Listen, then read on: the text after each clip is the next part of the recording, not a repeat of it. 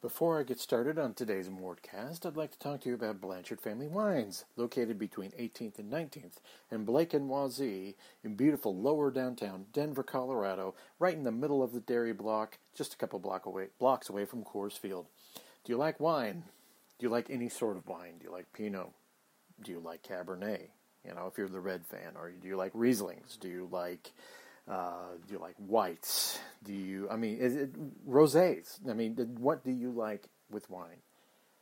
Blanchard Family Wine has it, and they have it from their own vineyards in the Russian River Valley in California.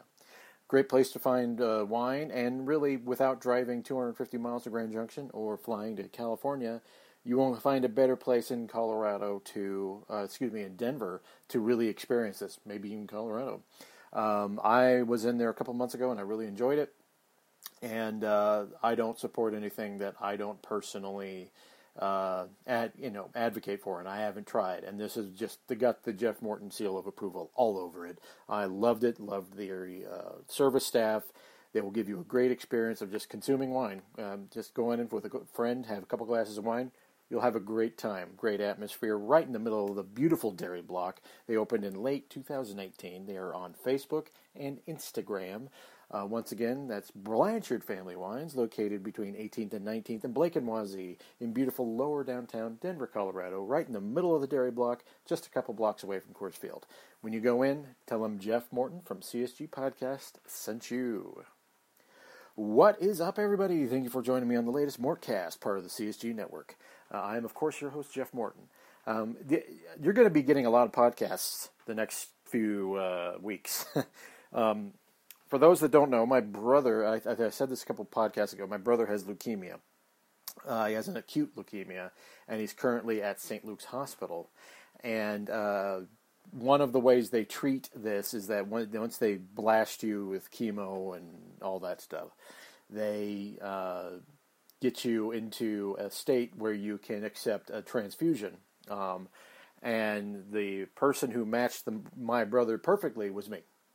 And uh, I am, as of right now, beginning a month long uh, process of becoming a donor for my brother. Uh, it's going to be um, interesting. Um, uh, it's get look. You do what you do for family, right?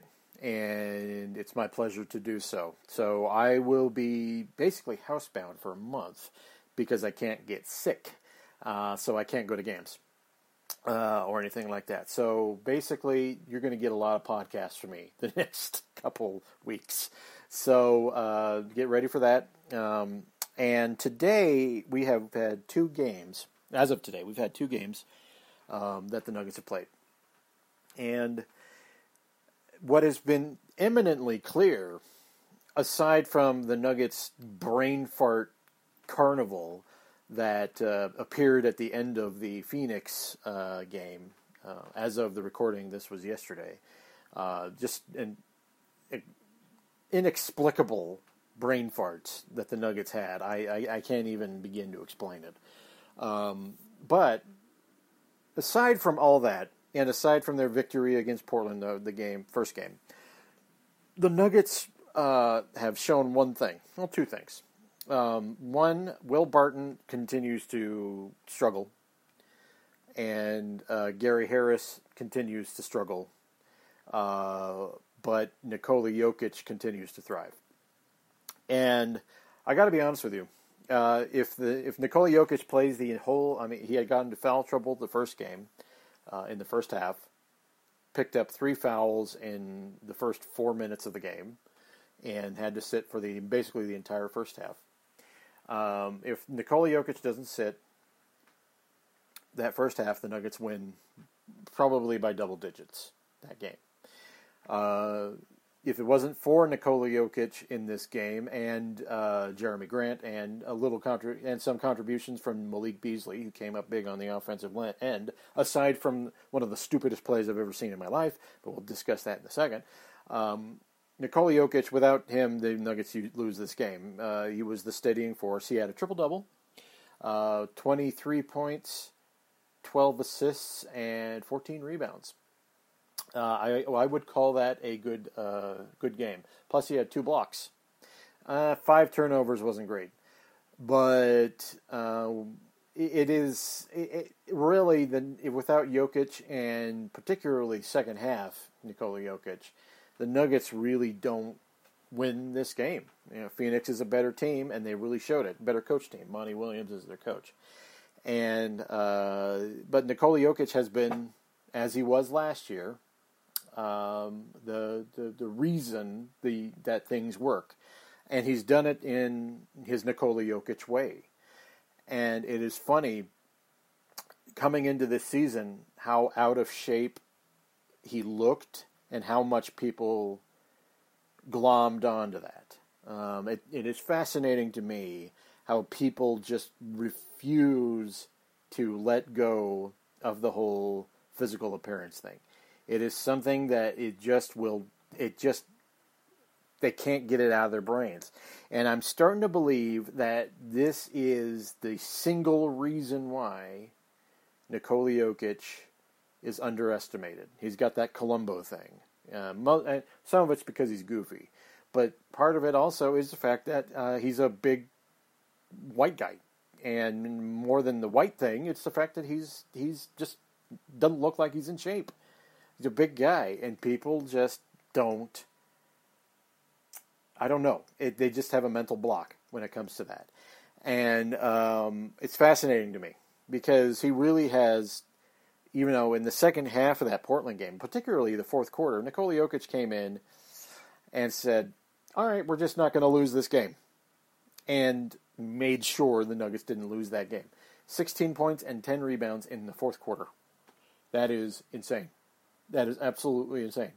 Um, that's that's just tremendous numbers that you just really someone who's able to dominate in such a way that you don't that that you just you you know that they become a force of nature by themselves. That was Nikola Jokic, and in this game he was more steady. He he got the triple double as I pointed out, but he was the anchor, and the Nuggets got down by like 14 points in the first half because they were playing like dog crap, and this team does that, and it bugs it just bugs the crap out of me they have moments where you can tell they just think this is the Phoenix Suns, and we don't have to do much. Particularly with DeAndre Ayton out because of his suspension, 25 game suspension.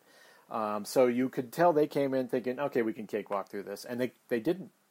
And it is that that is a part of this team that I really wish was not there. I really do wish because uh, Nikola Jokic didn't have to be superhuman to win this game because that kind of tells you where Phoenix is. But he had to be triple double Nikola Jokic. And at the end of this game, I'm going to point this out. Okay, the Nuggets fouling, particularly from Jerami Grant, who I love, and uh, uh, Malik Beasley, who otherwise had a great game. But Malik Beasley's fouls at the end of the game were absolutely inexcusable. Absolutely inexcusable. There is no uh, that that foul on Ricky Rubio. Ricky Rubio of all people is about to heave a half court shot and and Malik Beasley just grabs his arm. I, it was it was one of those things where I, I I'm watching this game at home on channel 20 and I'm not I am not going to talk about the telethon that was the the altitude broadcast. Uh, that's another subject altogether, potentially sad one. But I will talk about on the broadcast. I I have my you know that that picture of LeBron with with J.R. Smith. You know, after he, he made that bonehead decision in the 2000, uh, 2018 uh, finals, I had that same thing. I had my arms out, like, what? What is wrong with you? And it wasn't even it wasn't a ticky tack foul. He grabbed his arm. It was just inexplicable to me. And like I said, otherwise Malik Beasley had a great game. I, I honestly, it is like he and uh, Nikola Jokic and Jerami Grant were the reasons the Nuggets won this game. Well, and, and Jamal Murray in the second half um, uh, really stepped up. But it really it was those three guys, and uh, then it was just that horrifically ill-advised foul. It wasn't even ill; it was just boneheaded foul. It just it was inexplicable. Anyway, the Nuggets are two and zero oh after two games, and I, I, I haven't addressed the elephant in the room, which is, of course, uh, Michael Porter Jr. Uh, I will be honest. There were time, there were times in the game last night I wish Michael Malone would have put in Michael Porter Jr. Uh, not that it would have uh, done anything substantial, but I think it would have helped the Nuggets uh, offensively when they couldn't hit a shot in the first half. Uh, honestly, the Nuggets, the Nuggets could not hit the side of you know side of the wall with their with their shots. They just were everywhere and uh, maybe putting in Michael Porter Jr. would have helped that. I don't know. There is going to be a point where Mike Malone can't, you know, stop. He's there's a point where Michael Malone is going to have to acknowledge that he's going to have to put Michael Porter Jr. in there. When that is, I don't know. And I kept thinking, just in the back of my mind last night, that maybe, maybe that was the time. Maybe that was the time to put Michael Porter Jr. in. It turned out to be not the case. Uh, Michael Porter Jr. did not get in. Uh, Juancho Hernangomez didn't get in. Uh, Vlatko Cancar was in a suit on the sideline. So obviously he has his rotation, and it is what it is. But at the back of my mind, I'm like, man, maybe sometime in the first half that would have been nice, particularly with Will Barton, who is continuing with Struggle City. Um, Will Barton had an okay first game, but man, man, he didn't get in the. I don't. I don't believe uh, that uh, Will Barton got in the entire second half. I'm going to have to take a look at this. I've got my computer running right now. Um, I don't believe Will Barton got in the whole second half, uh, or excuse me, the whole fourth quarter. And that, my friends, is indicative of to where Will, Bart, Will Barton has been. Um, he was uh, managed to have a plus 13, but he scored five points, only had one rebound, and had three blocks, which was great, but one steal. Uh, he and Gary Harris both. I mean, Gary Harris stabilized in the second half and hit some shots, but he and Gary Harris both struggled, really struggled. Um, and that's a trend that we need to keep an eye on, particularly with Malik Beasley playing well. Um, it is going to be interesting to see how Malone handles this because uh, Will Barton goes through these slumps where he's just, um, you know, he was a plus 13, but a lot of that has to do with who you're playing with. Um, maybe this team would have been a plus 18 with him on the court if he managed to score more than five points. You know, uh, he scored 19 in the first game and was a plus two, but he didn't really get, get things going until the third quarter in that game.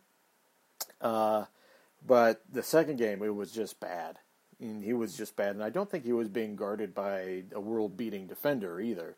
And it's just you know, it just you want more consistency. I mean, Will Barton had 11 of 12 free throws in the uh, uh, Portland game, which accounted for um, most of his scoring. Uh, he was only three of eight last night. He was one of six against Phoenix. One of six. You can't have your small forward being that much of a minus on the on the on the floor, despite what the plus minus says. And that is going to be something to watch because Torrey Craig came up big at the end with a big block. He also had a boneheaded foul. Um, I, I, I don't know what these Nuggets are thinking sometimes. I mean, uh, even Nikola Jokic had a foul where you're like, "What are you doing, dude?" Um, I I just I wish I knew. But the Nuggets are two and zero, oh. and the two and zero oh despite not playing well. Flat out, the Nuggets are two and zero despite not playing well. And this, my friends, is the sign of actually a good team. Uh, the Nuggets could have and should have been two, 0 and 2. And in, you know, if this was two, three years ago, they would be 0 and 2 right now. But they are a good team. And uh, they are a talented team. And you expect teams like this to excel and do well. And the Nuggets are starting off much like they did last year uh, on, a, on a winning streak and let's see how much they can continue it. Uh, I will be trying to upload more not daily podcasts, but podcasts after moments. And uh, we will see if uh, uh, some big moments happen over the weekend. Uh, it's supposed to snow, people. It's supposed to snow starting tomorrow as of this recording, so be safe. All right. Well, thank you everyone for joining me on the latest uh, CSG podcast, the Mortcast. I will be talking to you soon. Bye bye.